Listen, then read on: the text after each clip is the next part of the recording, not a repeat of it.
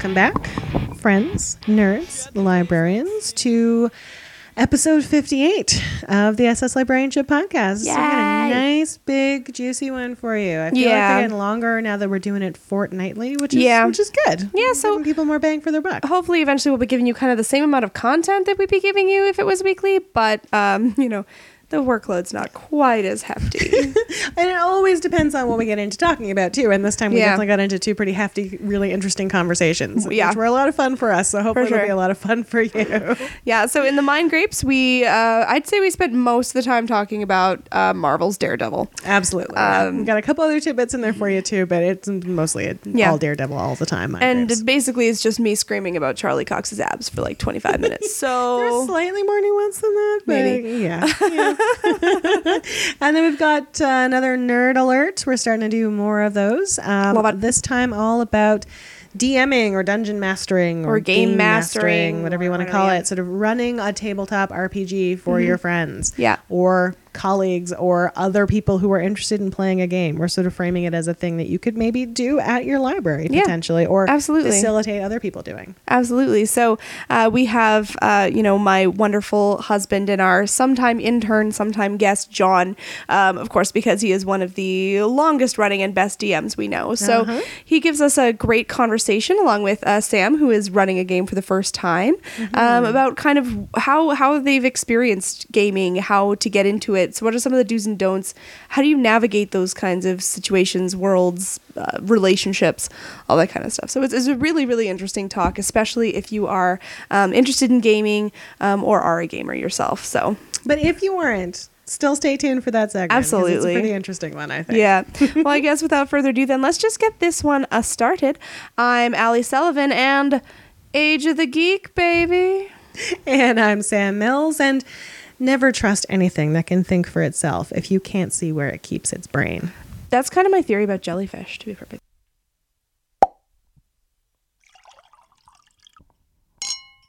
So, Allie, Hmm. I, I ask as if I don't already know. Mm-hmm. What's on your mind, Grapes? Charlie Cox's abs, mostly. Fair enough. Yeah. That's your big takeaway. yeah. Yeah. No. I've been we've been watching, of course, of course we've been watching Daredevil. Yeah, who hasn't? Marvel's Daredevil. Marvel's Daredevil. And Try to uh, tag it on Facebook. It has to be Marvel's Really? Daredevil. Really? Awful. But apparently if you hashtag them, their Twitter account is pretty active. Like they'll talk back to you. Oh, sweet. So I'm afraid I'm afraid to, to tweet too much about Charlie Cox's abs lest he find out. Nah. and, uh, I don't know. I would be mortified. I realized. I'm sure you're about- not alone. I realized about two days ago that Daredevil had truly made it when I started to come across headcanons for foggy Matt Ugh. slash fiction. oh man, already. Not that there's anything Ay, wrong with that, but I yeah. Well, so tell us about Daredevil. Oh my god, people who Daredevil's so it out good. yet. So, um, there's a movie from about the year 2000 starring Ben Affleck, uh, which is this amazing uh, masterpiece of cinema history. yes. Oh god, it's it's so bad. But I remember really loving it at the time. Like, you know, 2000, I was like 13, 14. I feel like it was aimed particularly at my like my maturity intellectual development as a 13 year old. I don't know. See, know. I often forget about our age difference these days, but that is exactly the moment at which our age difference was the broadest because I Yeah. would have been like 17, 18, and I did not watch that movie. I did not know you liked this movie. The When I was a kid, when I not like I've watched it Suddenly, since, Sam becomes the like, oh marriage God. counselor in this situation. No, it's fine. I'm just I just had no idea. That's all. Well, like you know, like but you know, you watch you watch stuff when you're a kid and you're like, oh my god, Oh, this sure. is amazing, and then you watch it again, like you know, ten years later, and you're like, holy Ooh, crap. boy. Yeah, what was this? I mean, there are a few movies that have held up for me over the years. Like, you know, I rewatched Mallrats recently. It's solid, solid B plus movie. me some mm-hmm. Mallrats. And you know, like I watched Troop Beverly Hills, which apparently I'm the only person in the world who watched this movie, but I loved the crap out of it. And yeah, totally holds up. Yeah, I'm getting like blank looks across the table. My friend Andrew says that when he's worried that a movie isn't going to be very good and he's like too Yeah. hyped up about it, he watches Daredevil or sometimes Yeah. Elektra Yeah. first, and then like he's just so disgusted His expectations that are his, like, so palate low. Is cleansed Yeah, for okay. the movie that he's worried You know, about. just thinking about it, I feel like Wesley and Wilson Fisk make better slash fiction than Foggy and Daredevil. Wesley Ooh, is Wesley, right? interesting. Yeah, He's yeah. the right hand Yeah. man. James Wesley. Yeah, I Yeah. got much. Not that obviously there's a big buddy buddy kind of like Kirk You know- Spock thing going on with Daredevil. Yeah, No, no, no, the- something going the on there. dynamic, There's like no. a Smithers, Mr. Burns That's thing exactly what I was. That's, that's right. Exactly. Smithers, It's a hundred percent that. Yes. Yes. That's exactly what I was going to say. So we've talked about I'm gonna go home and write Daredevil. that. Yeah, yeah, okay. yeah, shitty Daredevil. All right, so uh, I mean, I think that good was that was an attempt by Marvel, you know, before it was really Marvel, you know, to, to kind of capitalize Well, on before this. I mean, like, let's be clear. Marvel as a, s- as a publisher had been around for ages. well, But so they like weren't before the Marvel. Movies. Cinematic Before- Universe, yeah, that's before, right. yeah, Before Marvel had ventured successfully into cinema. yeah, Yeah. And uh, people have been saying that this this new Netflix television series is Netflix even television? Spider-Man was right around that time, though. Yeah. So Yeah. they kind of knew how to do it. They just didn't, anyway. Well, sorry, continue. okay. But I don't. But you, the question we have to ask ourselves is who owned because this was before Marvel as a like as a film Oh, producing so Sony studio. was Right. that- yeah. So this is when you know. So who owned Daredevil? Who I'm sure actually there's a made that visualization on the internet question. somewhere. Um. So Yeah. yeah, yeah, because you know that's one of the big problems. telling us about it, and I will find out. Okay, so That's my job normally. yeah, intern John is guest John today, so it's uh, his Temporary responsibilities are are different. Waned, yeah. But yeah, so it's a Netflix series um, that uh, Marvel turned to. Uh, it, it's kind of their foray into this sort of darker, grittier sort of thing. Oh, was it 2003? Really? Yeah. Okay, then I was 16 and was had no say, excuse. I was adding it up in my head. yeah. Um, yeah. oh man. But still. I have no excuse anymore. Oh, well. Um, so uh, the, the new series it's a it's, it's a little bit darker, it's a little bit grittier, and it which kind of like matches the Daredevil aesthetic. You know, like he's um, he's saving the city from like a process of gentrification, which is really really interesting. And uh, like a sort of Um, a small, like tangible part of the city, right? Yeah, and so the I mean, if you've been living under a rock and uh, you're not familiar with the with the superhero that is Daredevil, um, his uh, powers extend from a some kind of toxic goop incident uh, where he was blinded when he was nine or ten years old, um, saving like uh, it's usually almost always shown in this kind of like he was doing something extremely altruistic. Like I can't remember exactly what it was in the Ben Affleck movie, but in this one it's you know he's he's pushing a man out of the way from getting hit by some kind of car and chemical gets in his eyes, he goes blind, but when he gets blinded, his other sentence senses get um, you know heightened a lot.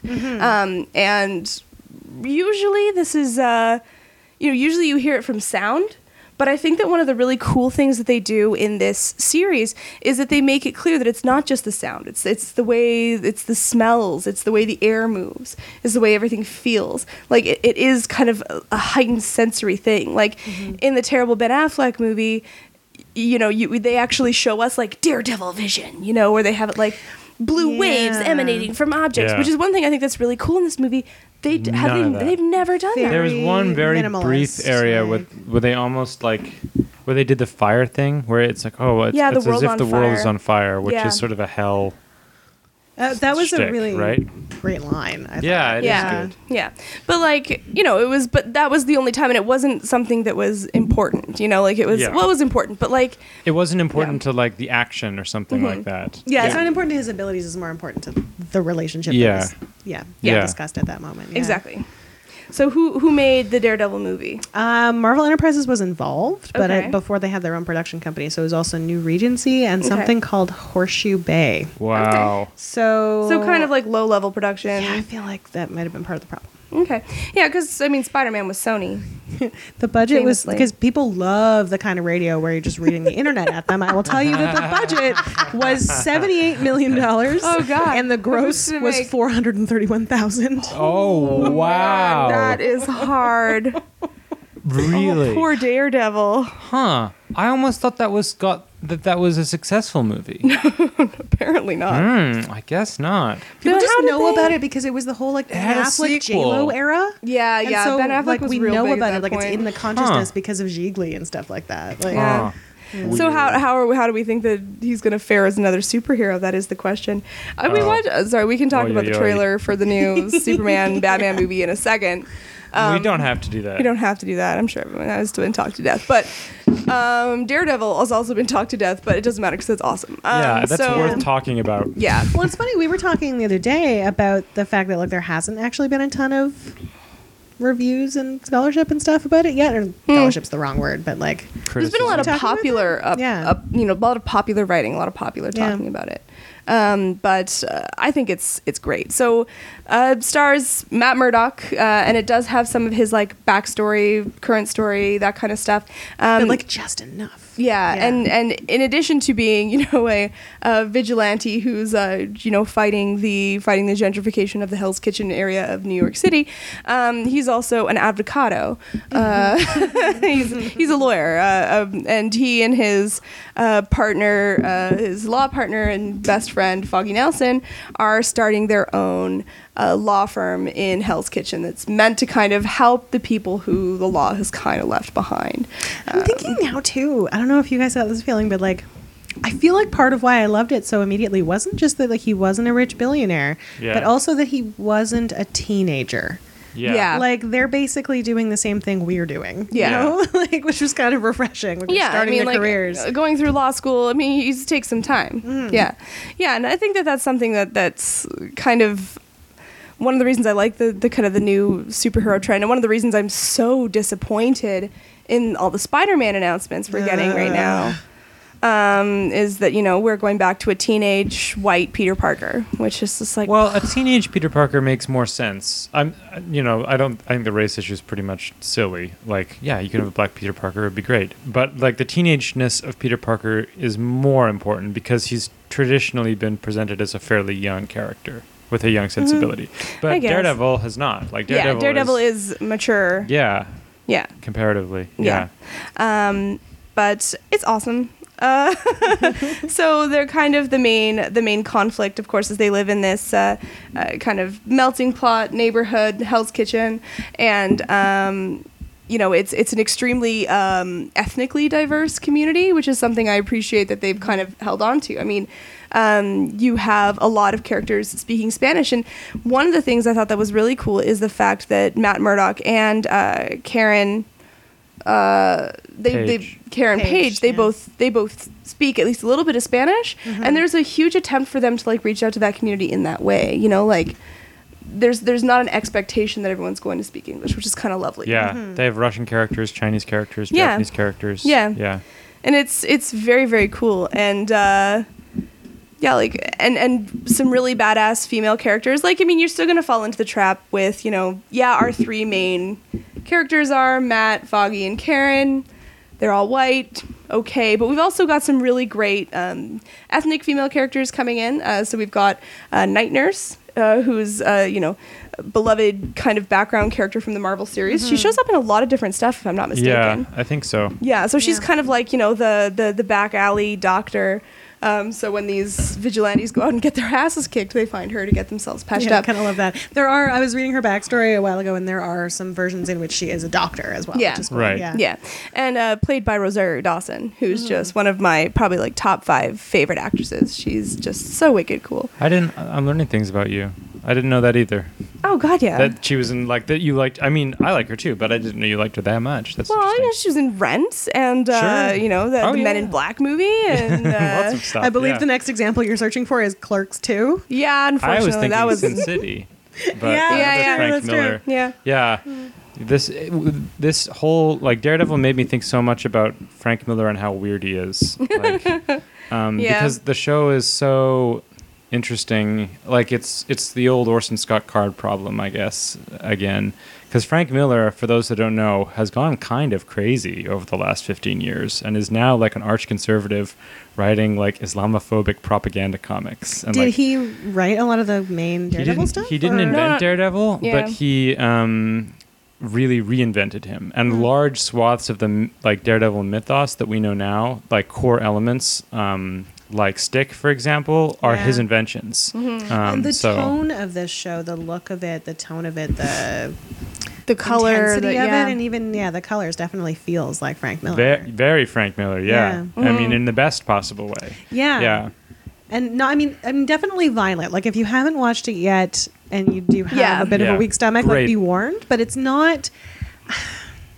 Not gratuitous is not the right phrase, but I felt like it wasn't like it wasn't over the top gratuitous in ways that didn't have to do with what was happening. So yeah, Yeah. I would say that's the definition of gratuitous. But that's me. Like I'm Yeah. someone who enjoys a lot of violence. Yeah, but, like, I didn't. I mean, I don't. Like, I walked Sure. out of Watchmen because I couldn't handle some of it. Sure. Um, even having read the books, but uh, but I didn't find any of the violence in this. I found some of it uncomfortable, but like, Yeah. Yeah. it still felt like It's part important. of the story. And it yeah, Yeah. important which is and- yeah. like I would say uh, is the definition of something not being gratuitous, Then right? If maybe I am using the right phrase. Yeah, no, I see what you're saying. Like it's it was in, you're saying it was very intense. It was very in your face It was very intense, brutal, but it yeah. worked really It's well. incredibly violent, but Yeah. it, like all of the violence was tethered to the story in a way that made sense and moved it forward. Mm-hmm. Yeah, in ways that made yeah, it's not and, soft. and like shocked you when you needed to be shocked about something. Like it did, the violence did set a certain tone. I think that Yeah. that is really important. Um, you know, like the way that characters use violence is extremely important in in in the show, um, and you know the, the kinds of violence that certain characters use. yeah, Um, you know, like Yeah. we we see a lot of characters being violent, but the way that they're violent makes makes them very important. Like it's an important part of their character. Like I don't want to spoil it too much because it's so amazing, but like so the main villain is uh, Wilson Fisk, who is a uh, super rich guy who wants to basically gentrify Hell's Kitchen and uh, is doing so in some questionable ways. Um, and you know, so so Daredevil makes it his mission to kind of stop this guy and like the way that uh, the way that Daredevil uses violence, and the way that Fisk uses violence, and the way that even Karen uses violence, Yeah. and the way that you know his father. his father uses violence, and and you know because Yeah, because both of their fathers, Stick uses really. vi- like the all the like, like you can I think that you can do a really sophisticated analysis of character from their relationship to and their use of violence. Absolutely. So- and that that's I have not felt the urge to write a paper in a while. Like I Yeah. Like a- decided like- long like a ago critical that I was paper. not an academic in that right way. for But it. this makes me want to write one about like masculinity and childhood trauma and and Fisk was the thing I loved most about this show. I mean, I mm. hated him because you're supposed to hate him, but he was the thing that really kept me go- like wanting to know what was going to happen next yeah. Mm. because his character is just so. I mean, he's drawn in really broad strokes, and a lot of his backstory is very sort of stereotypical, like hmm. trauma molds someone into the person that they are. But mm-hmm. it was just so well done. Like Vincent D'Onofrio's performance was amazing, Yeah. and Yeah. his his terrifyingness didn't come from his plans for Hell's Kitchen or even the violent ways he was going about those plans yeah, but from his his like the fact that he really in a lot of ways is still a 12 year old kid who's afraid of his Yeah. father like that's what made him scary because Yeah. a 12 year old kid doesn't know when to stop Yeah. Yeah. like yeah. I didn't find him hateable. I found him sad and scary, but not very hateable. yeah that's a good description sad and scary Yeah. yeah So um, overall, I mean, I know we've had some friends who've had some criticism of it, um, Really? but I didn't know that. But I, uh, we'll, not talk. We can talk about it later. Um, but out these um, people right now on the air Name names. yeah, like, um, but you know what?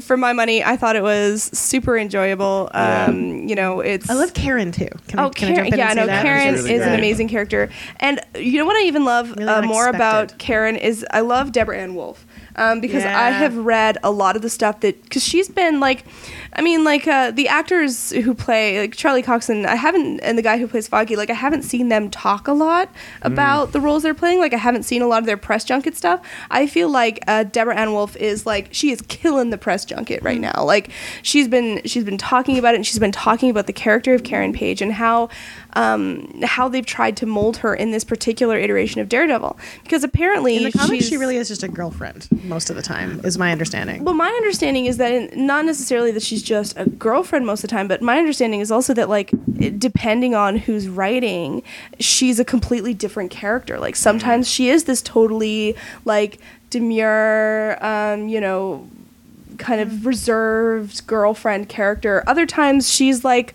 uh, shooting up hooker who you know so like the, the, the Right. just the disparity of the characters and they like to paint her as either the virgin or the whore and she was like we really want to make this karen kind of a realistic portrayal of who this character is and where she comes from So I wonder if some of the layers that get peeled back a little were almost a nod to that, like a sort think of a, so. if you know the comics, you don't know what we're doing here. Yeah, mm-hmm. yeah. Mm-hmm. At least that's what I've heard. Like I said, I haven't read a lot of the you know the backstory, but like that's what Deborah Ann Woll has been talking about, and I think she's been talking about it in a super intelligent way. Hmm. Uh, she's been doing a lot of interviews and, and and stuff, so she's really really cool. She's killing it. yeah, Yeah. totally. Yeah. What I think is cool about um, Daredevil versus like a lot of the characters um, is that he's like a class underdog. You know what I mean? Hmm. Yeah. Like he's got a rags to riches. He comes from a poor, like But not even but not even Rags to riches. to like shinier well, rags almost. okay, yeah, that's Yeah. true. Well, to riches in the sense that he's like this incredibly powerful person, and he could have taken the um, the job. Uh, yeah, yeah. He could have. He could have chosen the money. I mean, yeah. where did where does he go for school? It's somewhere. It's New York University Well, or didn't he go to Colum- in either NYU or Columbia? yeah, it was one he of the, goes to a good school. Like Yeah. he's not, you, you know what I mean? Yeah, and he and he and Foggy As opposed from to like Iron Man or Batman or Thor, for that matter, Yeah. or mo- like all of these people who are born into Yeah. Uh, positions of power or something like Well, and that. even- Makes him relatable on a human level, and then his neighborhood and his community are relatable on this sort of human level. Like it's so Yeah. small. Yeah, because like Peter Parker comes from you know humble beginnings, but I, I feel like Peter Parker never rises to to Yeah. enviable social or f- economic status. and Peter Parker feels like he comes from a very middle class family to me. Hmm. Like, you know what I mean? He's Okay. his two parents or his two um his not his About two to parents. say, uh, his um you know what I mean his Yeah. aunt and uncle um like I don't know they always felt more like middle Yeah, they own a house, they're able to yeah take him in. they felt more like Clark Kent's you know what I mean like Yeah. that kind of st- like outside the city suburban that Yeah, kind okay. of thing I mean I see what you're Which saying Which makes though the fact that he's always scrambling to make a living in his like 20s and 30s sort of interesting. I do get I, mean. I do get what you're saying in the sense Yeah. that he's not Bruce Wayne like Yeah. and he's not Tony Stark he's Yeah. absolutely he's not from some crazy position of like everything's been handed to him or something that's true I agree with that but Daredevil really comes from very like he's super humble beginnings. Like Yeah. the humblest. hmm Yeah, Yeah. Which which maybe is part of why I didn't love the part where he like finally got his suit. Like Oh, it really? bothered me. Huh. I love the Yeah. process of him getting the suit. I, Yeah. The character that makes the suit for him actually. It's Fascinating. really love that. I want to know that guy. I want to know that there's guy's story. like there's man. yet another sort of like I don't know strong violent male with sort of layers to the character who like may Yeah. or may not have some Yeah. like Savant mental retardation kind of, issues yeah. but is this incredible like workman and like yeah it's, he was yeah, really he's interesting too he's like um, Fox from Batman, except not in every single way. Like he's the you know oh I'm the gadget guy, but not at all what you would expect from a gadget guy. yeah yeah. and again someone who's very childlike and sees the world in this sort of black and white like you know Mm-hmm. yeah Yeah, unusual character. Yeah. Well, Presumably, we'll see more. but he kind of he kind of needed the body armor though. Oh Gotta no no admit. yeah. I liked all of the like have you ever heard of Kevlar comments Sure. directed his way Did- but, are you um, saying you just didn't like the costume? No, no, the costume's fine. I d- okay. Here we go. I'm outing myself. Yeah, Okay? yeah, yeah. I loved every single episode of Daredevil except the last one, and I won't say too much about why. Okay. But um, it felt to me like a slightly less like I don't know, less well done, less nuanced version of those episodes you always get when Joss Whedon steps in to direct himself of his shows. Because that's what Ah. happened with that last episode. Drew Goddard stepped in to direct. Right. And I felt like I could really feel his hand being like, well, we need this and this and this in place before we wrap this season up. Right. Okay. And Huh. that sort of bothered me. Like it felt like the entire season had been so original in structure and the characters had had all these unexpected layers to them and Yeah. their relationships had been unexpected and then suddenly we were having to like well we have to hit these three notes because this is a superhero character Sure. Oh. Yeah, I see what you're saying. i don't know I guess it depends. Yeah, how much do you like that stuff? Mm, yeah. Yeah, I see what you're saying though. But I can kind of see why they did it as well because Oh, yeah. eventually he is going to have you to needed the merge moment on the rooftop Yeah, but like yeah, yeah Yeah, but it was also for annoying. I guess for some people. no, I see what you're saying. That said watch it yeah, Yeah. Definitely worth it. Well, I think we've got a little bit more time. Do we want to? You guys want to chuck something in? Yeah, I mean, we, we knew that was going to happen. plus, like, uh, Yeah. plus, you know, I mean, abs. Uh huh. I'm sorry. He is I very have a pretty. type. Well, it's I interesting I'm that, like, you know, he is like an appealing person, but he's also not your typical built. Like, he's not Chris Evans or Chris Hemsworth. You know, like he's um, like leaner and scruffy. vulnerable. And, Which is scruffy. Yeah, yeah. Yeah, and sort of a sad figure in Like some ways. more of a s- too, like yeah. sad, sexy puppy dog. you, you know say what I that like mean? it's a bad thing. no, no, no. I'm not. I'm not. You think anybody has that URL on Tumblr? sad, sexy puppy dog. don't type that in. I don't know. You could get to Safe some search strange. yeah. Oh well, Sam or John. What about you? If you have you been doing anything else besides? Uh, Yeah. enjoying Besides It's gonna Daredevil. exasperate you, but you know what? I I think you know what I'm going to talk about. oh yeah, I don't know why I have such a weird aversion. Yeah. Okay. So yeah, um, I recently, uh, because I guess I live under a rock, because everyone else found this way earlier than me, and uh, and in fact, we've talked about it on the podcast. and suddenly I realized it's the yeah, you thing. used it as a mind grapes a while ago. Oh, I don't know if you if Sam did. I, I looked through it I and don't think I did. I Oh, like I did the old Control F. like, is this going to be okay for me to I added a talk bar about? this week. I'll talk Oh, about it. okay. uh, so I've started listening. Well, started and finished listening to the podcast Serial, uh, Yeah. which is amazingly good, and everyone should listen to it because it's fantastic. Mm-hmm. Um, yeah, I mean, like I say, I'm sure most people know what it is because I I'm, I was listening to the um, White House press correspondence dinner and someone mentioned it. Yeah. So that's how big this That- yeah, thing is. that's- Like I'm not. This is not some esoteric thing that I've uncovered. some tidbit for, like you know, uh, it's well known. But if you don't know what it is, Serial is really good. It's a um, single story told week by week um, by journalist uh, Sarah uh, Koenig. Mhm. And I think you may actually have just said the tagline verbatim. Oh yeah, a single story told week by week. Well, I listened to all twelve episodes within the space of about three days, um, on the bus or at home or whatever. Um, so the premise of it is um, it's investigating a murder uh, that happened in 1999 um, of uh, Hae Min Lee, um, for which her ex-boyfriend uh, Adnan Syed was uh, convicted. Tried Um, and convicted, Tried and convicted, um, and has spent the last 16 years in prison uh, for that crime. Um, but there are a number of details about um, both the crime and the conviction that raise a few eyebrows. And the For- process in between. and the process, yeah, the way the police constructed the case, um, the way he was tried. It's an incredibly messy, um, an incredibly messy crime and an incredibly messy process to conviction. It happened in uh, Baltimore, Maryland.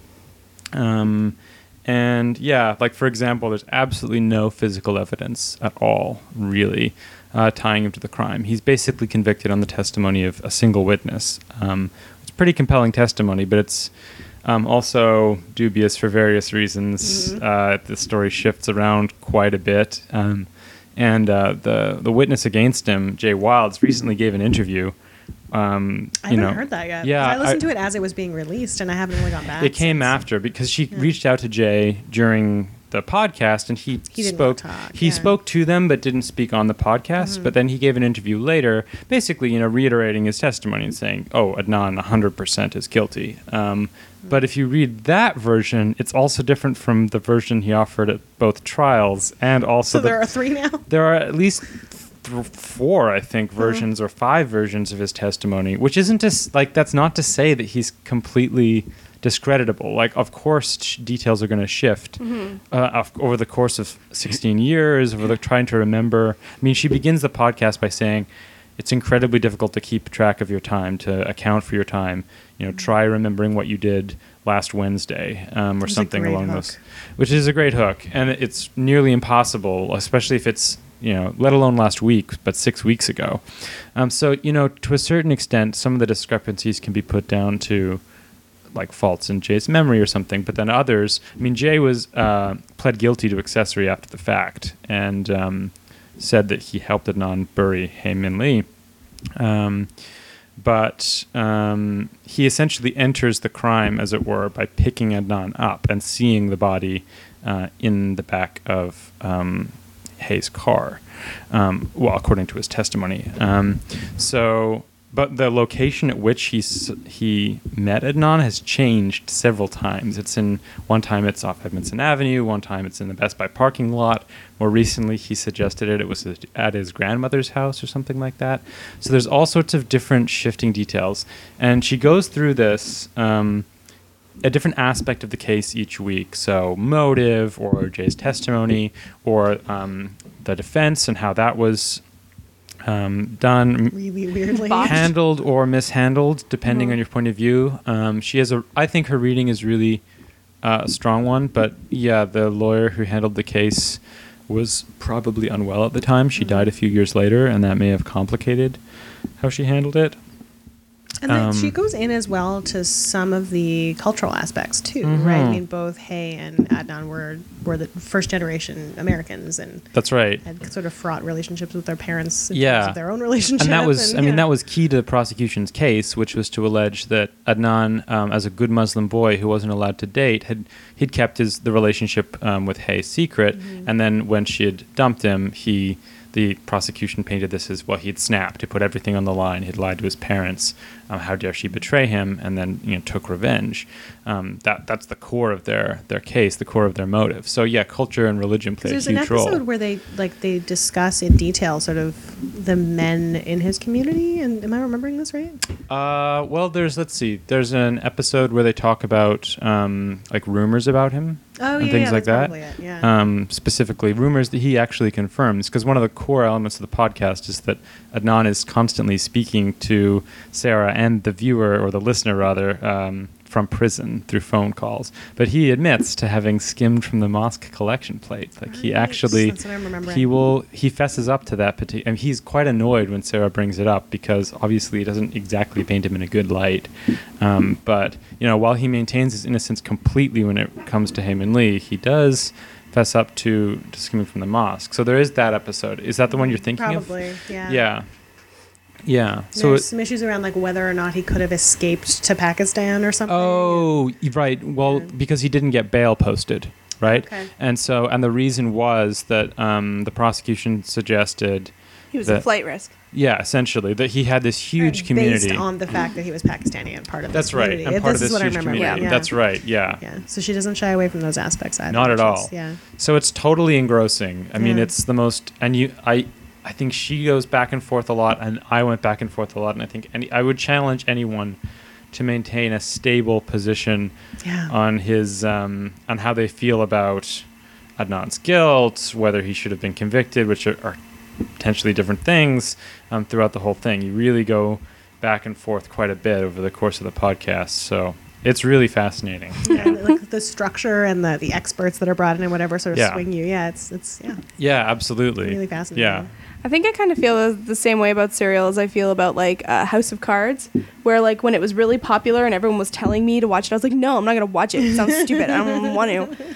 Um, but I'll probably eventually listen to it. And I think it's also that kind of like, um, you know, like when you're someone who is very interested in a media format that isn't super popular, like the podcast, when all of a sudden everybody likes podcasts, you're kind of like, oh my god, these have been around forever.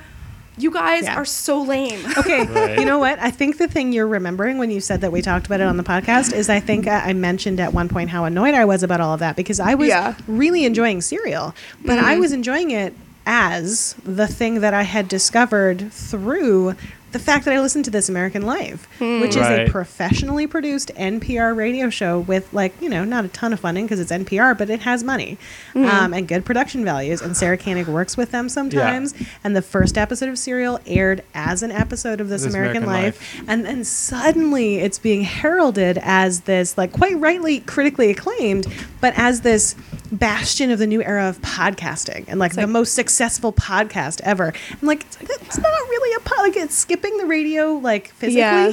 but it's still a radio show. Yeah. Yeah, that's and it was true. and it was still like I don't know, podcasts are such like a grassroots kind of thing to me sometimes.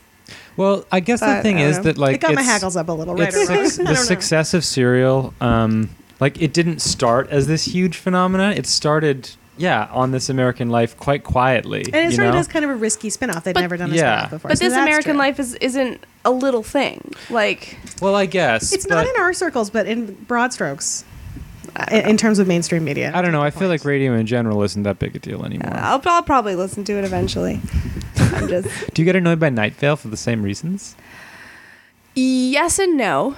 Um, Night wasn't affiliated with anything when it but started. yeah, No, but no, Night, no. Night Vale's not Yeah. affiliated But- with anything, But which it's is a why I'm, huge I'm okay with it. podcast that has made podcasting way more popular. But it's a like it's But it's- it's legit a podcast that started Yeah, from nothing. It started from nothing. Oh, okay. I see. I think my objection is like, So you have a sort of punk garage band objection. like oh my it's god, only we it's only good do. music if they don't know how to play their instruments. Is what you're saying. Hey, what are you implying exactly? Like I mean, if they're self-taught grassroots, they have no support from any other outside institution. I think They never had to troll eBay for rock band mics, okay? All I'm pointing out is they had an advantage. Sure. It's And like so- it's like Eragon. You hate the Eragon or whatever that that book that twelve year old wrote. You hate Yeah. that book because his parents are publishers and they gave him a leg no, up. I hate it because it's rubbish. I- the fact that it got like I, I read it and it was like this is such rubbish, and then I was like, oh, it was published because his parents had. I'm sorry. I'm sure. No offense, Christopher Paolini. I'm sure you're a great person, and many people definitely your listens. Oh yeah, he's our number one fan. I know he listens to this every day. But like Eragon fans, don't freak out. But I'm not a big fan of Eragon. But it was more that I found out about the publishing later, and I'm like, oh, this explains why this terrible thing managed to get so big because he had someone do all the work for him, and like, My God. It wasn't. Yeah. It had nothing to do with Koenig or with the show. Like I love No. the show. I love Koenig. I love This American Life. It had to do with the the media sort of suddenly being like, oh, podcasts. That's Yeah. a thing. Like Yeah. So I, I guess maybe I missed this entirely, like because it was widely heralded as the most successful podcast of all time, and it was making Right. podcasting Oh, yeah, yeah, yeah. mainstream. And Sure. like, Mm-hmm. that's not exactly what was happening. right. And now podcasts, I think, have like faded back into obscurity. Like I think Well, not obscurity, people are but- not obscurity, but like people are going to look at Hmm. podcasts as like it was a flash in the pan with Serial, and then I'm really curious. all the actually. troglodytes went back I'm into about their to start. Um, I don't know. I'm about to start developing and teaching the um, courses on podcasting at the new Inspiration Lab at VPL Yeah. over the Yeah. next few months, and I'm I'm going to be really curious to see how many people come to the "What's a Podcast Anyway" course because they somehow heard about Serial because it Yeah. was being Right. reported in the Huffington Post and on NBC and whatever, right? Right. I don't know, and I- being spoofed on Saturday Night Live and at the White House Saturday press Night Live. correspondence dinner. I only got a brief mention there, Yeah. but yeah, but um, I don't know. I feel like podcasts are a kind of a big deal now. Like, uh, well, Night Vale, even though it started from humble roots, it's a huge deal and a major cultural phenomenon that tons of Absolutely. people reference. Like, and a novel's being published, and they're Yep. doing live shows. Yeah. You know, like, I don't know. I feel like podcasts are kind of here to stay. That they're like a part of the media landscape. now. Absolutely here like to stay, but I here think to it's stay, the- but here to stay in that they've also been around for 15 years. Right, but I feel like they've. I mean, I mean, here to stay in the mainstream. I mean, like Mm-hmm. they've achieved mainstream status, but I don't think they'll be a flash in the pan. I Do guess. you think we'll get mainstream status eventually? what do you mean? I mean? don't think we Christopher necessarily. Paolini listens to your podcast, guys. How much more mainstream can you get? I don't even know if we necessarily deserve mainstream status. I'm just saying, it's you know, it, it is the punk DIY aesthetic. It absolutely is, but I, I own it. I need some of those podcast dollars. This podcast is brought to you by Audible. No, it's not. Don't say things like that. Unless they will give us. You'll have to pay them. That's not the way we want that to we want this to happen. All right, Sam, do you want to take us home with something? Uh, yeah, uh, mine will be very, very brief. Um, you should check out Backstrom if you haven't already. It's super fun. I Rainn almost- Wilson is a detective, right? Rainn Wilson Yeah. as a detective. It's you know, it's quirky. It's like I don't like sort of um, procedurals. Yeah. Like I'm not Yeah. really a big fan of the I love like them. you know, but um, but I'm really, really enjoying Backstrom. He's a really interesting character. What would be your shitty X meets Y for Backstrom? Like it's this yeah, yeah, yeah. this. I'm actually I'm thinking about that right now, and it's definitely something like um, there's a little pushing daisies in there. Oh. Ooh. like just sort of in terms of the relationships between the characters and the quirkiness and sort of sadness of Backstrom himself. Uh, basically, the the premise is Rainn Wilson is a um, really brilliant detective um, who, for a while, had stopped working because of health problems slash mental health problems, and then had been relegated to the traffic division for a little while and was pretty unhappy. But and then uh, his ex partner, who knew that despite his curmudgeonliness and his off the book ways of doing things and whatever that he's actually really brilliant. And so she makes him her lieutenant when she makes captain.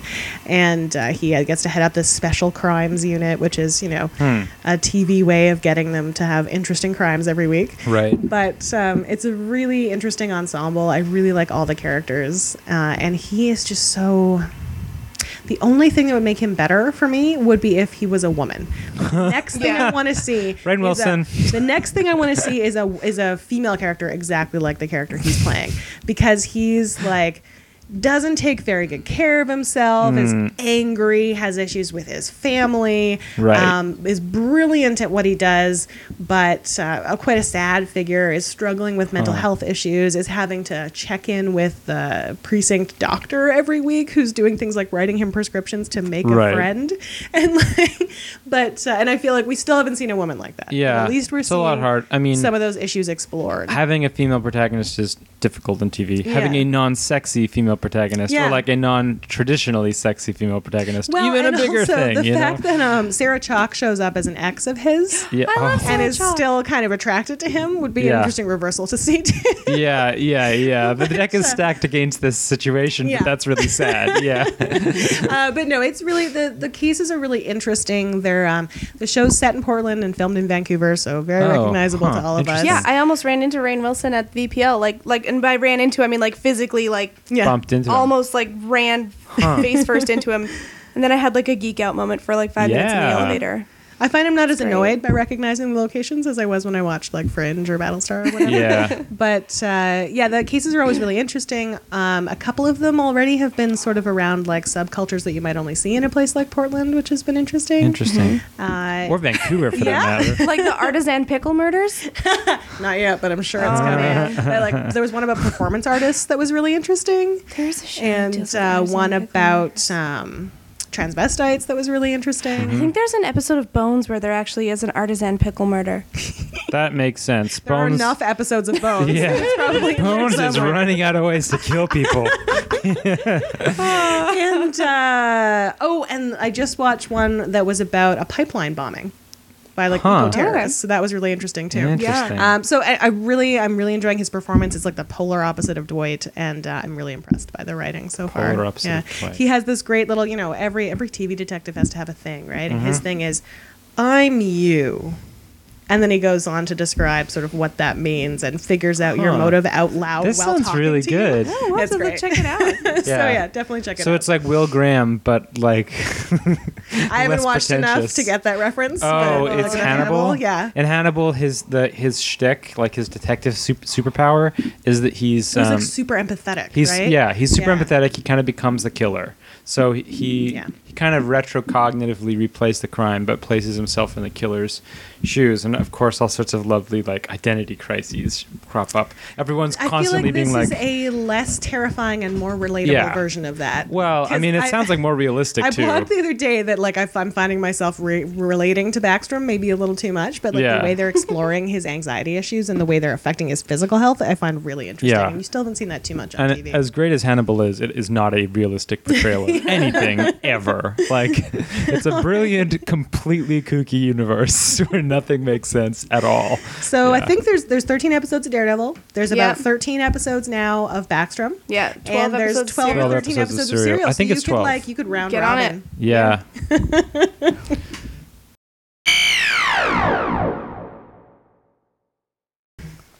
So this week we have our second ever nerd alert. Alert nerd. Right. Also, I'm pretty sure it's our third. Yeah, As I I- push I my think there've been a glasses up my couple. nose. Have there? I, I Oh, think God. so. I I'm so wrong. bad at this Allie's podcast, sick. guys. We'll totally forgive her. She's You know like what? hopped up on cold meds, powered by NyQuil. That's me. Um, cool. Yeah. So uh, we're actually going to talk a little bit about uh, being a game manager, being a DM, um, how that's you know how how you can do it. So we've actually been hearing from some uh, listeners and stuff uh, and talking about a lot of these libraries that are wanting to put together some uh, tabletop role play clubs. Um, you know, the board game night in the library is uh, becoming fairly well established at this Mhm, point. Yeah, it's really popular. Yeah, and but we're, there's also a lot of people who are trying to institute this kind of great collective storytelling operation that is tabletop roleplay. So things like Dungeons and Dragons, Pathfinder, um, you know, a lot of other games that you can get into. Uh, so we thought we would just talk to our resident, you know, GM expert Sure. in uh, in John Newell, um, who's who ran a game for us for about three years, and before coming to us has run like how many how many games do you think you've Hmm, actually run in your lifetime? That's a good question. Like you can ballpark it. I'd say maybe six or seven. Only that many? Like in person games. Uh, like that I've run. yeah, like how many how many games have you run? Yeah, yeah. I'd say I've probably run six or seven different games, right? Okay. Well, I meant like campaigns. Like how many Yeah, yeah, campaigns? yeah. have you That's run? what I mean. Yeah. Okay. I mean, how many? You've done those, some online as those. well. too. Oh, Well, yeah, so- that's true. Now that That's I'm what I was thinking thinking. about it. Yeah, like all Uh, these now online. that I'm Like, I'm thinking sure you've about done it, at least hold that many on. online campaigns. Yeah, one, two, three, four, five, probably more like twelve. I Mm. guess I wasn't even c- counting online, but I totally Yeah. should. Yeah. Yeah, because I mean those take a lot of work as well. I'm sure. Yeah, that's true. Um, yeah. yeah, so uh, we've got kind of a, a veteran GM on our hands here, and then uh, while you're taking a break uh, from game running to work on stuff, Sam has actually been uh, running a new game for our uh, Hmm, little I think I've group. overseen like four whole sessions think we're now now. four. Five Yeah. I think we're sessions. four, No, four, I think. four deep, Yeah. yeah. Um, and that's a it's a Star Trek role playing game. So Mm-hmm. uh, you know, an older kind of we have these like crazy books that are available online as uh, PDFs that are really impossible to navigate. Yeah. um, but it's you know it's a really interesting system, and it's it's kind of fun to be playing a game in a world that so many of us already know a lot about. Yes. Because like one of the things that was lovely about um, the game, the Planescape game that we were running with John, is that none of us had a lot of us either hadn't played any uh, tabletop RPGs before, or we'd played very little. Yeah. Um, there was a one or two people who were usually veterans, kind of in the group, who can kind of help lead us through. But um, you know, we were all exploring a world about which we knew very little. Uh, whereas in Star Trek, you know, I'm a I would say I'm like a mild to medium Trekkie. Like I know a lot of stuff, but I'm not you know as ingrained in it. But we've also got a couple people in the group who are, uh, you know, like fully entrenched Trek fans who know a lot about the mythology and a lot about the world. So Yeah. It's a, it's an interesting kind of to look at the games from these two perspectives.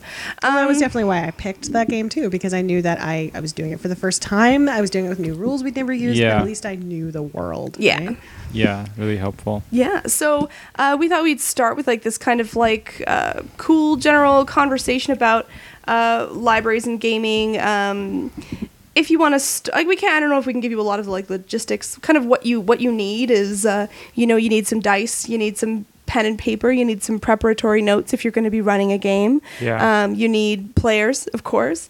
Um, so, like, what what would you say are the kind of like the things that you need if you wanted to start running a game? Like, you don't need a lot. Like, it's not yeah, very it's not a very high tech game at all. Yeah. Um, the opposite.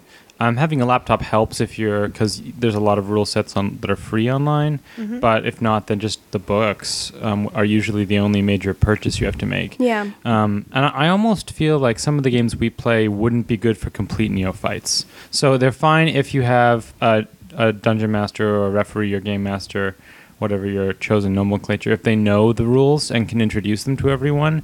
I think that a more complex game like Pathfinder um, would be fine. But if you're starting out, I feel something actually more like D and D five um, might be better. Yes, I am learning that. Yeah. Or um, have you played D and D five yet? No, I'm just No, I'm, I I'm hearing about D and D five and how um, streamlined the mechanics are as Yeah. I'm struggling with the ten thousand like mechanics tables in this Star Yeah. Trek system. yeah, yeah. yeah. It's sort of because that system is, I think, fairly obviously a, like um, hack of third edition, which Hmm. is also what Pathfinder was based on. Yeah, and so like some of the basic, um, you know, when you hit an obstacle and have to do a thing, like Yeah. that, that makes sense to me. It's just the finding the details of But the there's mechanics. there's a right? whole bunch that are really simple to learn. Like Fate is really simple to learn. D and D five is pretty good. Some of the older versions of D and D are pretty easy, um, Mm-hmm. frankly. Um, and some of those are free as well online. There's one version called Osric, S O S R I C, um, that is completely free online. There's another really good one. You can get a free version of it called Lamentations of the Flame Princess.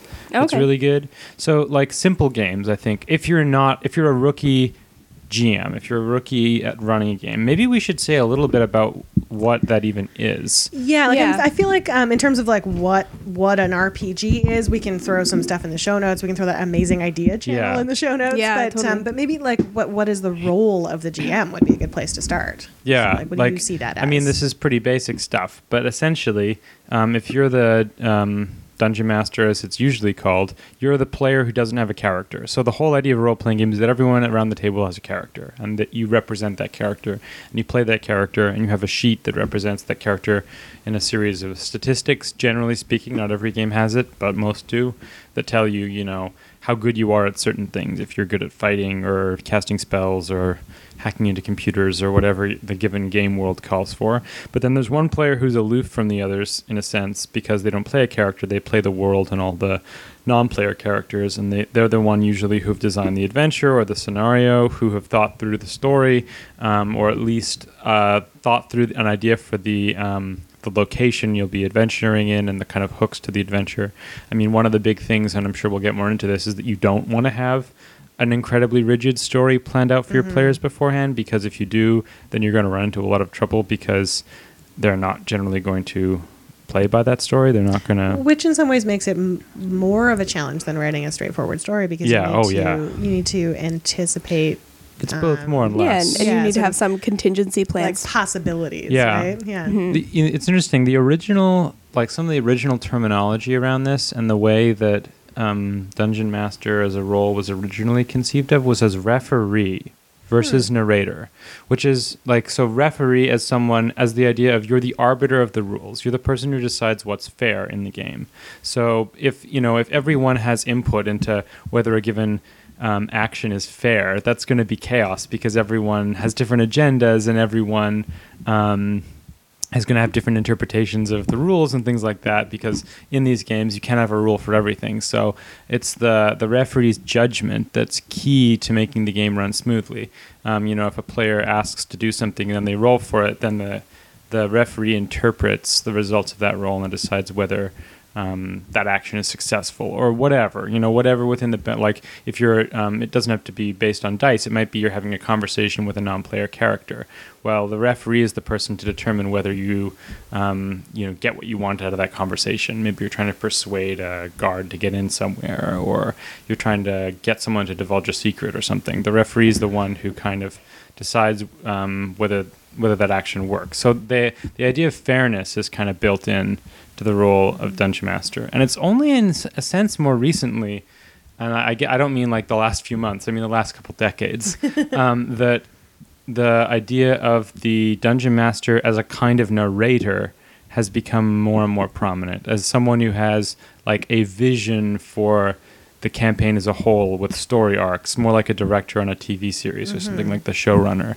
Um, like that idea is a more new idea, and it kind of speaks to um, like the tension between the different poles of um, role, what role playing games are. Um, like there's a common methodology which has some problems to it, um, but that's been proposed, which is um, so called um, GNS, which is uh, gamism, uh, narrativism, and simulationism. So, like, these are the three different impulses of a role playing game. Like, there are some players who, where there's an aspect to the game, a layer to the game that's a game. It's very much about um, thinking tactically, about making a set of decisions strategically within the context of a game, like you would in Yeah. Catan or something like, Like that. Like that's what what gamers call crunch, right? Yeah, sure. Like crunch, as in as opposed to fluff. Like crunch, as in the hard numbers, building a good character, deciding what move is the right move in a given situation. You know, the sort of the gamey parts of it, the parts of it that look more like a board game.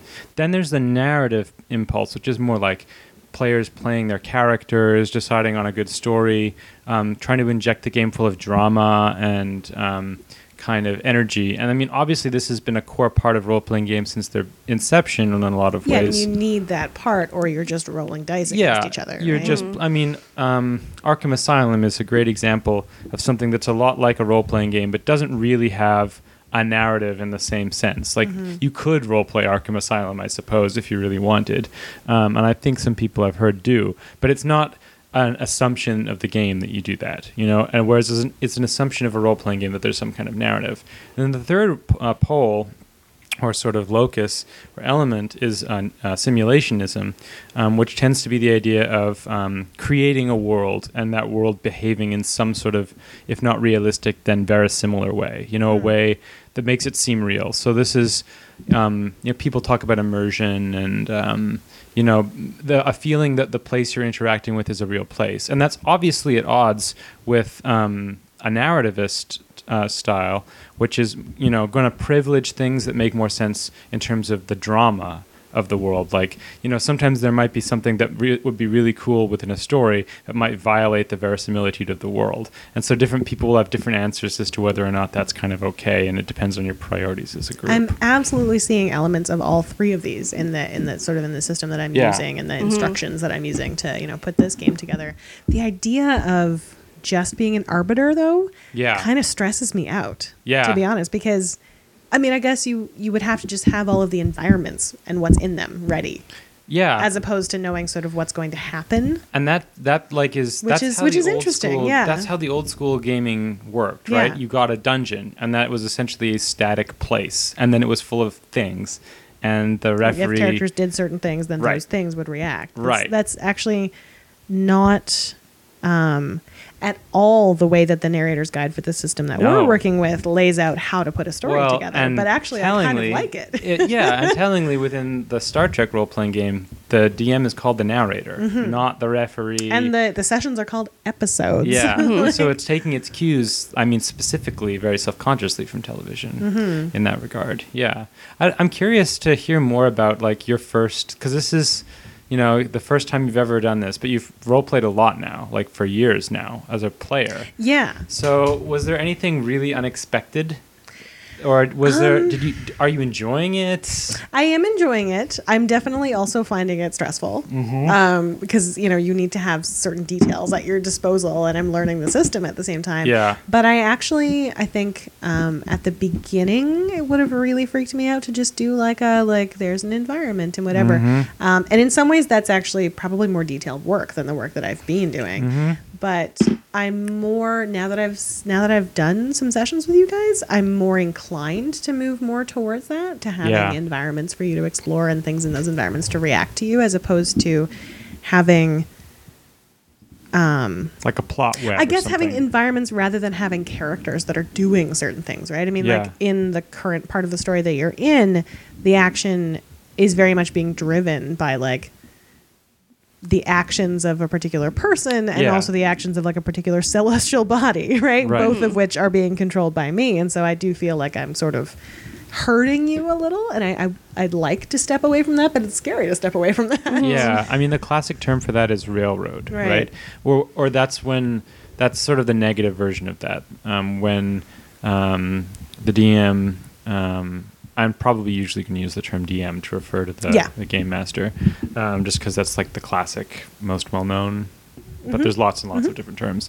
Um, but when the DM essentially, um, with or without being explicit about it, kind of asserts narrative control over the players, like puts things in their way or essentially forces them to do certain things, Mm-hmm. which is sort of like missing the point of a role playing game. Like the, Yeah. ro- the point of a role playing game is that your players have agency as their characters. Um, and the limits you set are the limits of the world, not necessarily the limits of how you feel the story should go. Well, it also sounds like having having an environment rather than characters driving your narration is Yeah. also probably going to organically provide more opportunities for more characters to do more things. Potentially. Um, whereas I do feel like so far, again, because it's been so linear, there have been Yeah. maybe certain things that certain characters are better at than others, but really you've been acting sort of as a yeah. group. I mean, I don't think you've railroaded though. And I think there's a difference between having a basically linear narrative and having a railroad. Hmm, Because if you have a railroad, that basically implies that there's only one way forward. Whereas what you've done more is like, if you like, a series of tracks, if you want to extend the metaphor. Mm-hmm, Um, there's different ways we could go. Like in the current scenario we're playing, we just, um, our characters just we're the bridge crew of a starship, like an Intrepid class starship, like Voyager, for those that know the series, and we just diverted a comet, um, a big, gigantic comet, from hitting a, a planet of sort of roughly 18th century era aliens. But we could have not done that if we'd wanted. Like, I mean, Or we could have failed. we could have failed to do it. There was a serious possibility that the comet would have broken up and, you know, bits of it would have destroyed the landmass.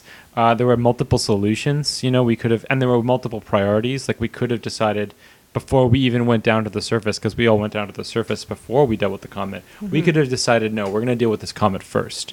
Or, you know, we could have had a trigger happy engineer like my wife uh, like blow it up with uh, photon torpedoes, before, you know, or something like that. Or you know, we could have we could have mutinied and become space true. pirates. That's true. you Like know? there was there was this core thing, and there were these possibilities around it. But Yeah. but yeah, it did. And and I mean that's that maybe brings us to the idea of creating your own story versus using pre-made stories, which I've Yeah. been doing Yeah. sort of a combination of. And this thing with the comet has mostly been drawn from a pre-made adventure. Yeah. Yeah. So one of the things is if you are thinking about starting uh, starting an RPG for you and some friends or for a library program, you don't necessarily have to start from ground That's zero. right. There are a lot of pre-made adventures that uh, that you can that you can play I with. really wanted to, and I did at first, and then I was working six days a week, Yeah. and I was like, Google is See, my friend. I think exactly. Like I, that's why pre-made adventures exist.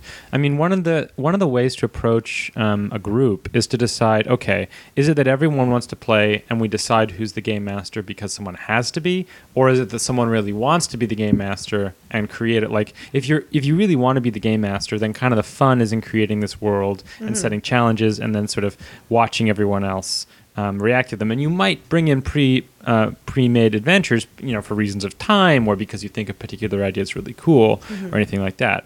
But there are lots and lots of groups where we, people just want to play, and so a game master gets selected more or less arbitrarily, or whoever minds it the least. Or even some groups rotate; they'll have one game master one week and another and another. Um, and pre-made adventures and things like that are really, really, really useful in those situations. And there's tons of them, tons and tons. Many of them free.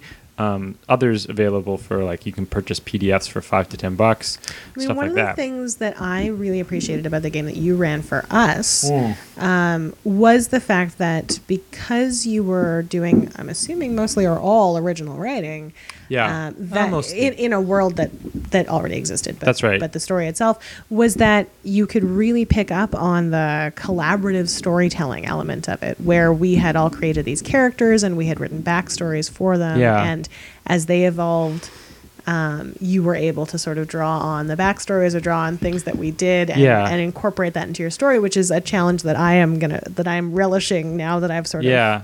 I try to gotten a do little this comfortable? when you obviously pre-made adventures can't do this unless they also have pre-made characters, Yeah. which is I don't. I mean, there are some games that have done interesting things with pre-made characters, where it's almost more like a murder mystery night, where you're essentially given a character, and this is the character you're going to play. But I think a lot of the fun of role-playing games is coming up with your own character. And Yeah, just- yeah. And you know, often it's someone very different from you, which is kind of the fun. of it. yeah. Um, I think my character is quite different than me, maybe. I hope so. But you know, but also a character that like relates to salient aspects of your personality, or like uh, you know that you feel you can play, or that's a challenge to play.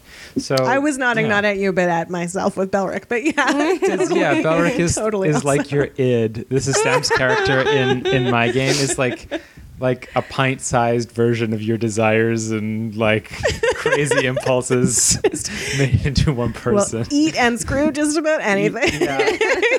Often in that order. Yeah. Oh wait, no, opposite order. wait, what?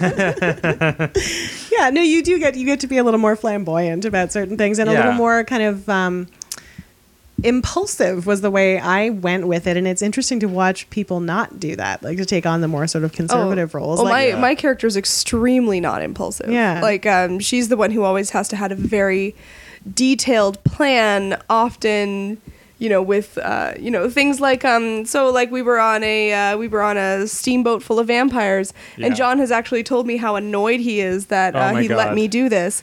But um, so vampires can't in this universe they can't cross the salt They, lines. they were like leech vampires because I wanted a different because obviously bat vampires have been done to death. So I was like, well, what's another blood-sucking creature? And I was setting it in sort of a Louisiana-esque swamp environment. And I was like, mm-hmm. oh, a leech vampires. It was very Yeah. fever dream. It was Yeah. very. It was based loosely on Fevre Dream. It was mm-hmm. almost an adaptation of Fevre Dream Yeah. in some Yeah. ways. Um, but you know, I wanted some unique, um, which is a George R. R. Martin novel for those Yeah. that don't know. yeah, yeah. And you can read my thoughts in it in a published article. I'll put it in the show notes.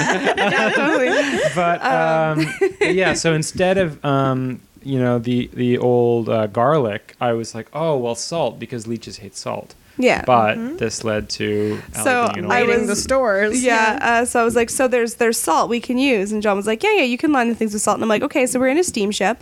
Clearly, they have to do make repairs at some point. Is there some kind of epoxy or resin or something? And John was like, yeah, sure, whatever. Yeah, there's epoxy. I'm like, okay, Yeah. so we're gonna glue the salt to the floor. because John was in my bad. original version, like um, I I had always envisioned that clever players could find salt in the galley of the steamboat and then use that salt to fence off certain areas, like to protect their cabins or something like that. But I also had workarounds planned for the vampires, like um, they could dominate uh, crew members and then get the crew members to sweep the salt away. For example, this was like a classic way of because they can mentally uh, control people, like hypnotize people. But as soon as Allie figured out that you could glue salt down, which is something I completely didn't think of.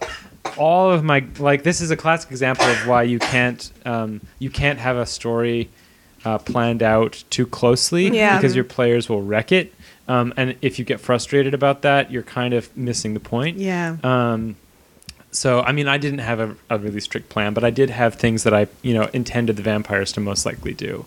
But that completely thwarted it, and actually made that kind of leg of the journey much, much easier in a certain way. Mm-hmm. Um, or once you'd figure that out, it became really so. Yeah, you. I think I was just motivated that I just wanted to get out of there. yeah, and this so this is interesting again because this really does show the difference between our two characters because Yeah. at that moment I believe Belric was seducing one of the Yeah, vampiresses become uh, for vampire. information. Yeah. So so tell us which which was more annoying, the gluing down of the salt or the Belric becoming a vampire? I liked I liked Belric becoming a vampire because I really like it when um, uh, players uh, like do things that totally change their character, you know. And I put a lot of things in my games where that can happen. Like I'm always doing stuff where like your alignment randomly switches. Yeah. See our alignment episode for more details. Um, like or you know things that like um, Rob in our game is a werewolf now and stuff like that. Yeah. Like I love stuff like that where people get shape changed or. Um, and when I'm a player, which sometimes I get to be a player, uh, like in uh, Sam's game. Yeah. I almost said Belric's game. That's kind of freaky. in Sam's game, uh, like when when I'm a player, I like um, when um, terrible things happen. Like I'm a masochist mm, as a, mm-hmm. a player. I like it when awful things happen to my You characters. sort of really alter the character. That's yeah, really interesting. And I, but I don't necessarily want to like encourage my character to do hmm. those things. Like I might want to be trying to protect my character, but I love it when those things happen to my characters, like when they lose an arm or Interesting. or like get a terrible disease here. or something. Well, this is why I'm playing a trill because it's basically a do-over button if you die. so that kind of brings us to an interesting question that we kind of come up with at the top as well. So different kinds of DMs, different kinds of players. Um, so like, what are, what are some different kind of like types of DMs? We've talked a little bit about kind Hmm. of balancing the story, the crunch, the well, the crunch and fluff, right? Yeah. Oh, that sounds really. That sounds like something you do on a porn. It set. does a little weird. does- It, yeah. I don't want to know Yeah, but like what the so. first part means. Oh yeah. So Ooh. some DMs, like I know, I happen to know that you tend to prepare a lot of material. Yeah, It's that's very true. impressive, really. yeah, but you know, like we've also played about you know an hour worth of a game where I was just improving it from Yeah. from the ground up, and so some you know so s- maybe some people may be intimidated by the idea that you have to prepare so many notes and so much material that Mm-hmm. may not get used because your characters your characters may dick you over. Yeah. But like, so what other kinds of like DMs? yeah. have you encountered? Are are there better ways to approach it, or That's an interesting kind of- question. what Yeah, your I'm comfort certainly not levels are. preparing as much as you had prepared for No. our games. I think, I think I still want to do more work in terms of the environments, but I Yeah. think I'm also really enjoying the sort of improv aspect of it, um, yeah. where I know the environs like generally, and I can describe them to you, and as I get to know the rules better. Yeah. I have a better handle on sort of what you can do and what should happen as a result of what people roll and things like that. But um, but Well- yeah, I'm, I'm I think I'm improvising a little more than maybe I should be. well, I wouldn't. I wouldn't say there's any like should be. Like I don't think there's any prescriptive way to run it. So you can improvise a lot. I was going to say that one of the big advantages you have is that you're playing in the Star Trek universe. That, mm-hmm. Like so, effectively, if you take a map of the Alpha Quadrant. And then Memory Alpha, which is like a wiki dedicated to Star Trek, you mm-hmm. kind of have your entire universe already. Like if Yeah. they go to a system, you just look up what's in that system, and it kind of already exists. that would be such an interesting kind of like anarchic way to do this game. Sure. actually. I mean, but you know, like in you know maybe anarchic, I guess, in the context of what the books are telling me to do. right. But you know, like if say there's a conflict in another um, part of the quadrant and we need to get there. I mean, presumably there there'll be a number of different routes we can take, Mm-hmm. and you know we might end up stopping somewhere. And if that happened, you you wouldn't have nothing because you could bring it up out of the internet basically. Yeah, yeah, absolutely. It's such a well documented universe. Yeah. And I kind of had that with um, the game I was playing because I had a whole bunch of source books.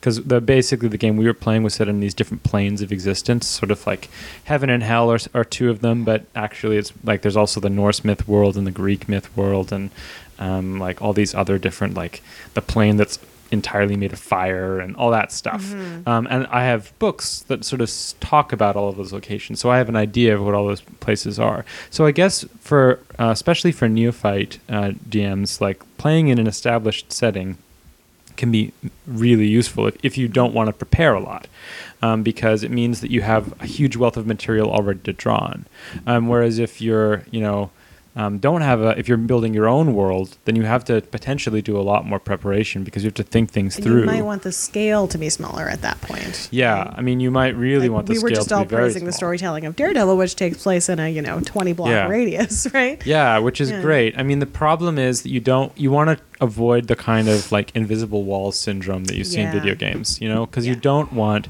like maybe the characters do decide to leave the city or or that you know like maybe um, Matt Murdock goes on vacation or like goes and consults in Chicago or something. Yeah, that can't just be white space. Yeah, that can't be exactly. So I think um, I, my advice would be that um, you know if you feel comfortable improvising, then imp- improvise away. Do it, and if you're good at it, um, then go for it. But you know, prepare. Feel like pre- prep what you need. Prep what you really think um, will be used, and then the Mhm. rest of it is just kind of um, extra, really.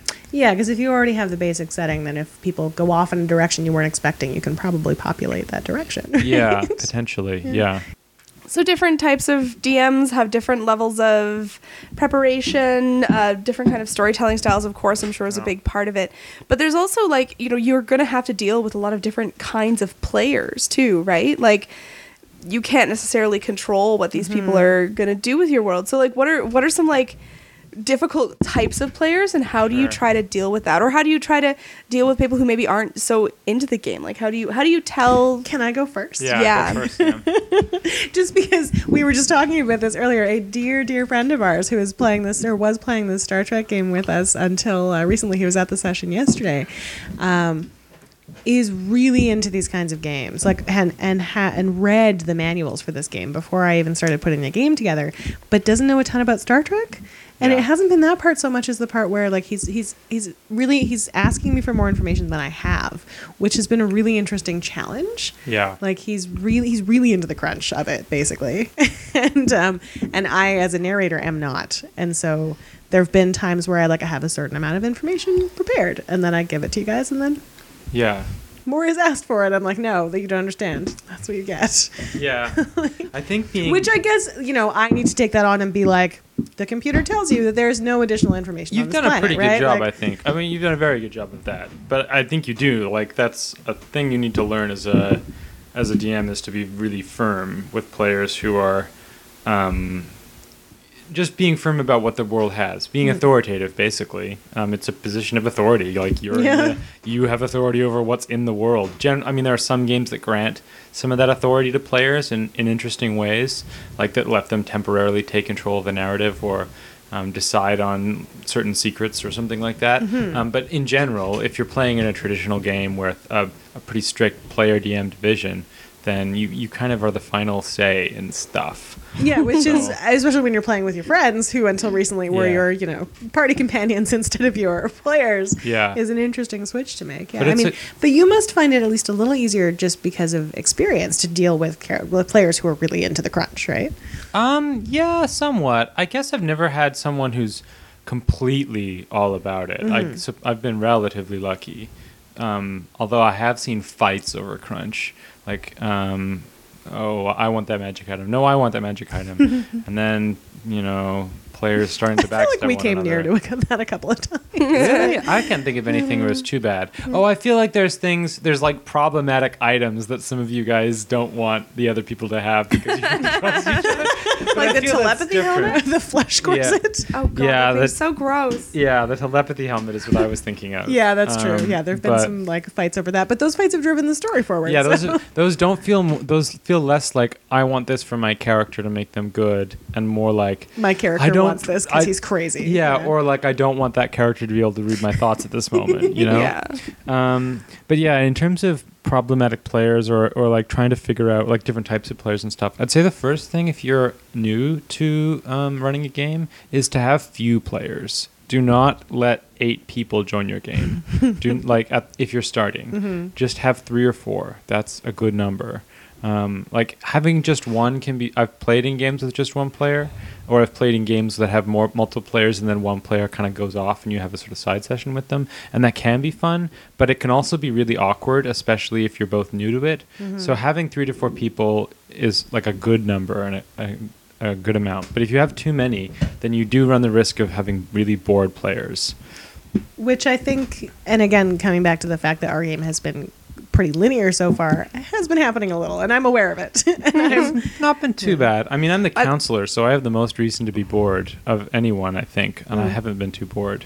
I found Yeah. things to do. I think I'm probably the main sort of winking at me when I say because I'm I'm one of those players who is completely uninterested in in the kind of gamey element of it. Like, Mhm. yeah, I'll do my roles, and but I'm really upset when the things that I want to happen don't happen, or you know stuff like that, or um, I'm uh, You're what people in the OSR, which is the old school Renaissance, would call a filthy narrativist. Like, you just want the story to that- progress. I wear that so wholeheartedly on my sleeve.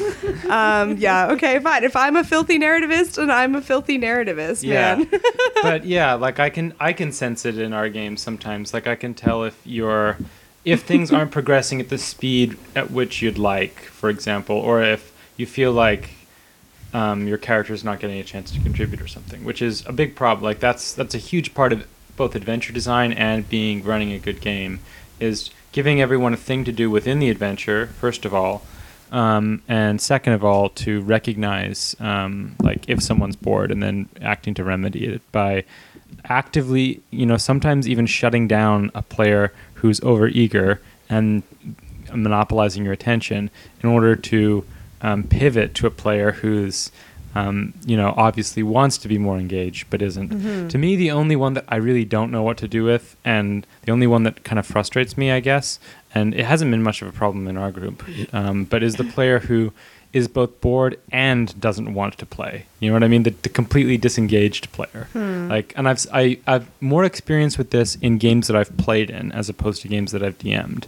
like i've seen for example um, players who are on their laptops um, like playing Morpurger at the same time that the game is going on yeah. um, or something like that. And that kind of player, I'm, I just get, I feel that's almost not on the DM at that point. It's more like, yeah. well, okay, you don't actually want to be here and committing to what we're doing. So- yeah, because part of alleviating that boredom is on the DM, making sure that there Yeah. are opportunities for that character, but part of alleviating that is is on the character to be or on the player to be paying attention to what's happening and reacting to it. Yeah, right? exactly.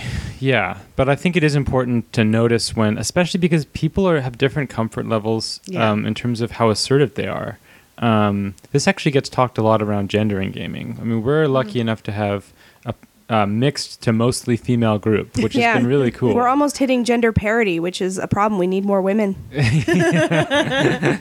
yeah, by gender parity, she means that like we still have more women than men. But, um, but I mean, that's been discussed a lot as that sometimes women feel uncomfortable playing because they might not be as typically or traditionally aggressive as you know Mm. like i mean um, obviously that's a, an overgeneralization and isn't true for a lot of people but i mean whether or not one brings gender into it there are some people who are more assertive than others and who will monopolize the attention of the dm if you let them so Yeah. avoiding that is like being and in that sense i think the old term referee actually makes a lot of sense um, yeah, because you you're also you're sort of moderating or facilitating, right? yeah. yeah, And it's a weird skill that I don't think everyone's comfortable with. But I think it's a skill everyone can learn too. So, yeah, there's that. Yeah, absolutely. And I mean, I think um, part of it too is that you need to know the rules. Like I am finding this. I mean, I don't Mhm. need to know every single rule in the rule book, but I need to know how the mechanics work so that when someone wants to do something, I can respond to that right away, right? And I think as a player, actually, I remember that was part of the reason why I decided to be a sorcerer Oh, yeah. was that I, I sort of had the sense that it would maybe be less complicated. Wow, in some really? ways. I don't Kinda know if like that's right or not. Then yeah, because I was um, the complicatedness to me was the math of it, right? Was the like adding, you know, like weapon bonuses and damage and all of this Oh, kind of stuff. And the interesting. spells are so binary, like you hit or you Hmm. don't, and then it does the thing it does, right? Right. So That's I mean, interesting. it might be interesting to talk to your players about that as well as they're choosing their characters, right? Yeah, that's true. I mean, and that'll that'll be partly system dependent. You Mm. know, some systems that might be there might be a higher level of math competence required than other systems. Although I I don't think there's any game out there that if you have a calculator and time, you will become so frustrated with that you can't calculate it in your head. But that is a part of being a DM is knowing when you don't know the rule, you don't really have time to look the rule up, and it's time to just make a ruling and like Yeah. say screw it. Like And that's part of the knowledge of the system too, is improvising those things. And like I've been doing that a bit with you guys because thankfully among the 10,000 tables, there's a table that just has like target numbers on it. Yeah. And so if I really don't know what you should be rolling against for something, I you can just use that. pick a number on that table. Yeah, that's right. Yeah. So just being able to and making up rules on the fly is just an important part of the game because there's not a rule for everything. There's just not. You, you could never fill a rule book Yeah. that extensively. So yeah. Maybe we should wrap up by talking about sort of like this all sounds really complicated and kind of hard to like Hmm. start doing. So wh- why do it? Like why do you enjoy doing this so Huh, much? that's an interesting question. I enjoy it, but yeah. Why do I like role playing or why do yeah, I or like, like why why do well? I guess in the context of DMing, that's sort of what what do you get out of it, especially as a DM? Hmm. Yeah, that's a really fascinating question. I mean, I like world building. So Hmm. I like creating, I like the activity that goes, the, the prep itself is enjoyable to me as like a kind of inherent pleasure. Like Mhm. I've prepped things that I've never run. Um, you know what I mean? Yeah. Um, I also like people puzzling through a challenge I've set them or a situation I've set them. And I, I like watching other people enjoy something I've made. Yeah. That's and that's kind of you don't experience a lot of like even if you're say an author, you know, and you um, write a story and then someone goes off and reads that You story. get to sit there and watch them get Ye- to the twist. Yeah, right? right. You don't, and it wouldn't. And what would that even look like? You know what I mean? Like unless they're really dramatic or they're speaking aloud while they're reading. But in when you do something like uh, D and D, it's like you're you know you're a game designer. You're getting to watch people actually interact with the thing you made, and you're right there creating it in a sense as they Yeah. as they do it. So that's kind of an unusual pleasure, I think. Like um, to watch someone grapple with a situation that you've come up with and work through it. Um, and also, there's an element of irony, like dramatic irony, I guess. Yeah. Um, in um, maybe this is a little sadistic, but like in knowing that there's something uh, coming uh, that they haven't anticipated that you're going to spring on them, or um, that you know things that they don't, Yeah. and that they're trying to figure out those things. Yeah. Uh, that's fun, I think. Um, and watching them try to think through the situation you've set is a lot of fun. How about you, though? What did you thought? Mm-hmm. Um, I mean, yeah, I would I would second a lot of that. Um, it's definitely. I mean, I enjoy writing, and I don't do much of it anymore. And so, getting to do some of that here has been really interesting. Mm. Yeah. And getting to do it in this sort of, you know, half prepared, half lazy improvisational way has been really fun. That's how everyone does it, Oh yeah, no, I, I think you have to is what Yeah. I'm learning. um, but yeah, I think watching people in, enjoy themselves um, and being the sort of the moderator of that, yeah. like um, and especially with this game, I've been so nervous about it, you know, being boring or not being challenging enough, or you know, stuff being telegraphed from too far away or whatever. And so, um, definitely watching all you guys like work on the comet together and actually get really into it Yeah. was really enjoyable. yeah. Yeah, and uh, Another fun thing uh, about DMing, I think, is um, I like it when I've set a scenario or created an adventure, and I have in my head there are maybe three or four ways to solve this. Like there are Yeah. a bunch of different ways to approach this. But inevitably, your players, because they have brains of their own, and there's a whole bunch of them, and they can collaborate and think through things, will think of some completely different way. Like the salt thing you were talking about is an example. But there's lots of examples from our games of times when you guys did something that I would never have thought of. Like- Molotov cocktail, a church full of zombie nuns. Sure, yeah, or accidentally start a cult, yeah, yeah. There's stuff like that. Absolutely. which was you reacting to us, which was really interesting too. Right? Yeah, and that's Yeah. fun too. Like that's kind of it's a bit vertiginous sometimes, but you have to be able as a GM the part the part that's fun but also difficult is um, when they do something completely unexpected that essentially derails or wrecks or messes with what you had planned, then um, bracing yourself and deciding, okay, A, does this work how they want it to? And am I being fair when I say that? And B, like, what does that mean? Like, how does this change the rest of what they're going to do? Like, I was thinking, for example, like um, in that scenario we just um, we just did. Like, what would you have done? Because there's a character called Reynolds who we had to capture. Like, what would you have done if someone killed Reynolds? Like, that would have been really bad. Yeah. But interesting, you know?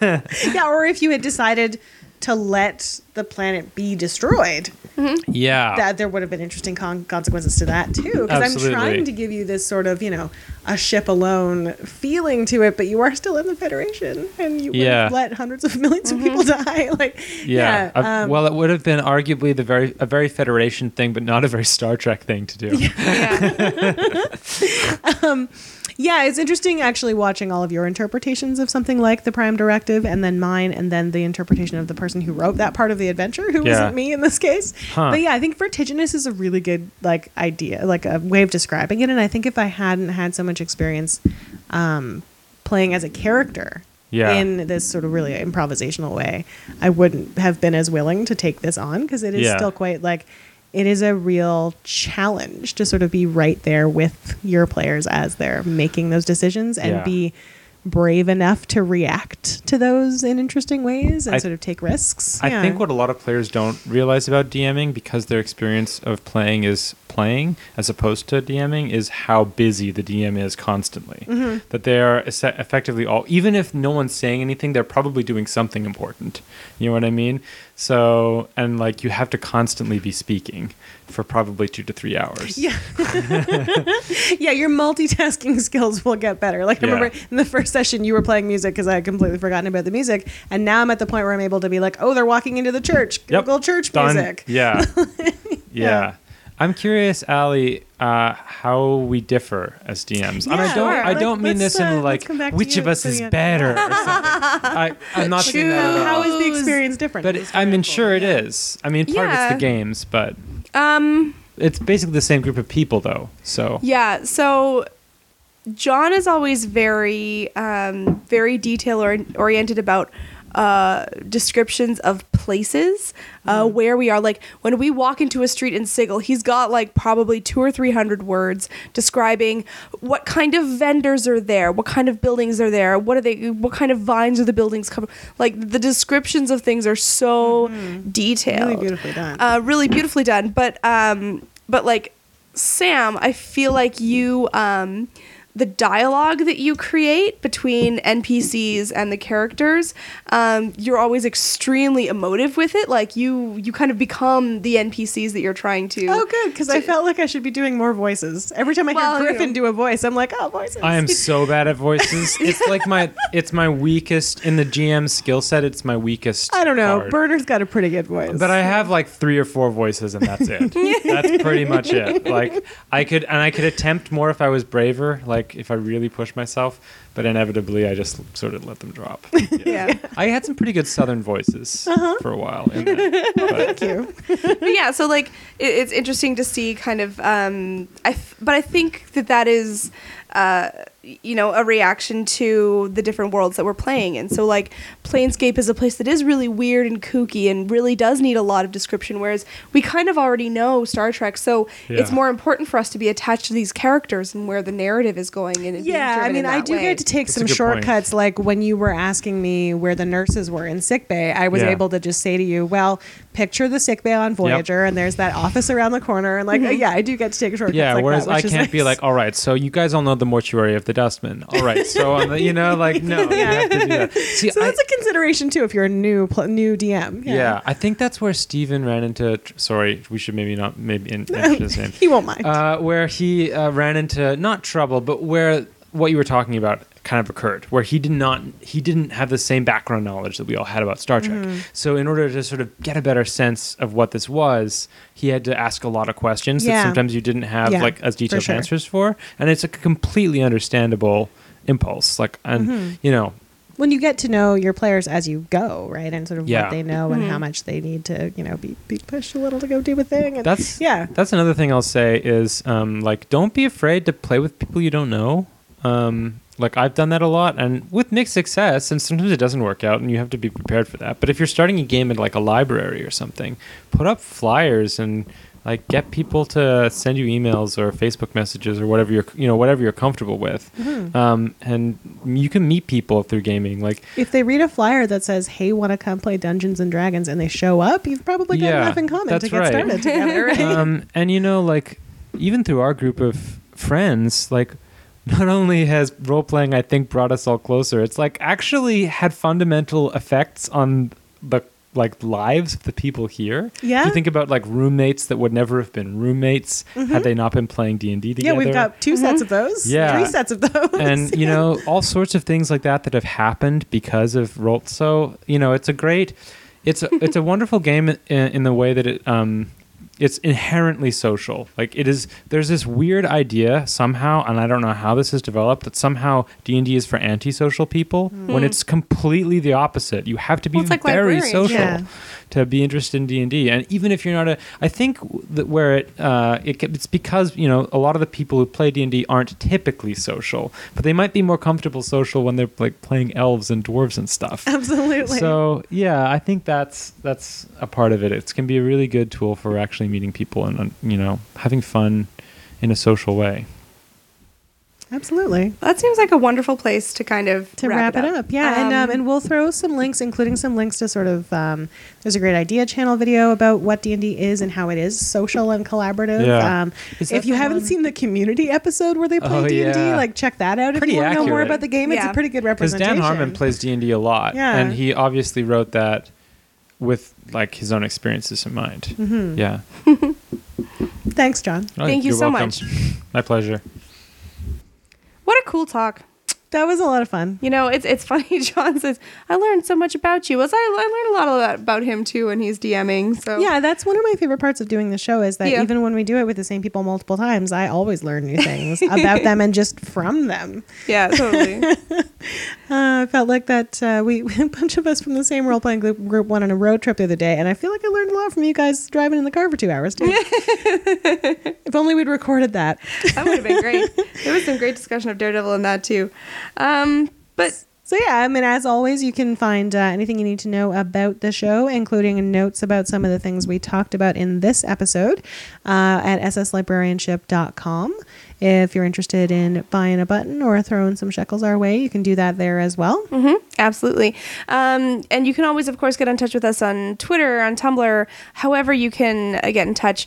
Um, you can also leave comments on our episodes on the website. So if you're uh, not necessarily listening through a podcatcher or through our RSS feed, you can uh, just ch- chuck us a comment too. We love to Uh, hear it. Yeah, and so shout out to Terry who gave us a nice little comment about Allie's new job and that uh, sounds like she's in library school and uh, studying is going to be hard for the next few days Yeah. apparently because she's uh, we've given her too much to read. That's our job. That's totally what we what we're all about here. Absolutely. And uh, speaking of uh, everyone who's been going to school for the past little while, it's getting to be that time of year where it is the end of term. So, um, to everyone who wrapped up a degree, uh, either in library school or in anything else, we just offer you a hearty congratulations. You know, school Mm-hmm. You is isn't easy. Good job. You've done it. Um, and if you are um, just wrapping up a term, congrats, man. You're one step further there. So, Mm-hmm. um, so to anyone who's, you know, been in school, struggling through, I mean, April is the cruelest month, um, as was once said by T.S. Eliot. Sure. T.S. Eliot? Ti. It's definitely in the wasteland. Okay. Yeah. So it's definitely in the wasteland. So um, it's a good poem. Um, yeah. Yeah. Uh, congratulations. You did it. Go get a massage. Badass. Binge watch some Daredevil. Totes. Yeah. You deserve it. uh, so I guess all that's left, as always, is to thank Jonathan Coulton for the use of our theme song "Glasses" off the album "Artificial Heart," and also to remind all you prospective sea monkeys that there are like basically no cabins left. So hurry up and book if you haven't booked already. I'm I'm getting more and more excited every day. It's gonna be awesome. Oh my god. All right, guys, that's it for us this week. Uh, you will make it through the term. We love you, and we will catch you on the proverbial flip side.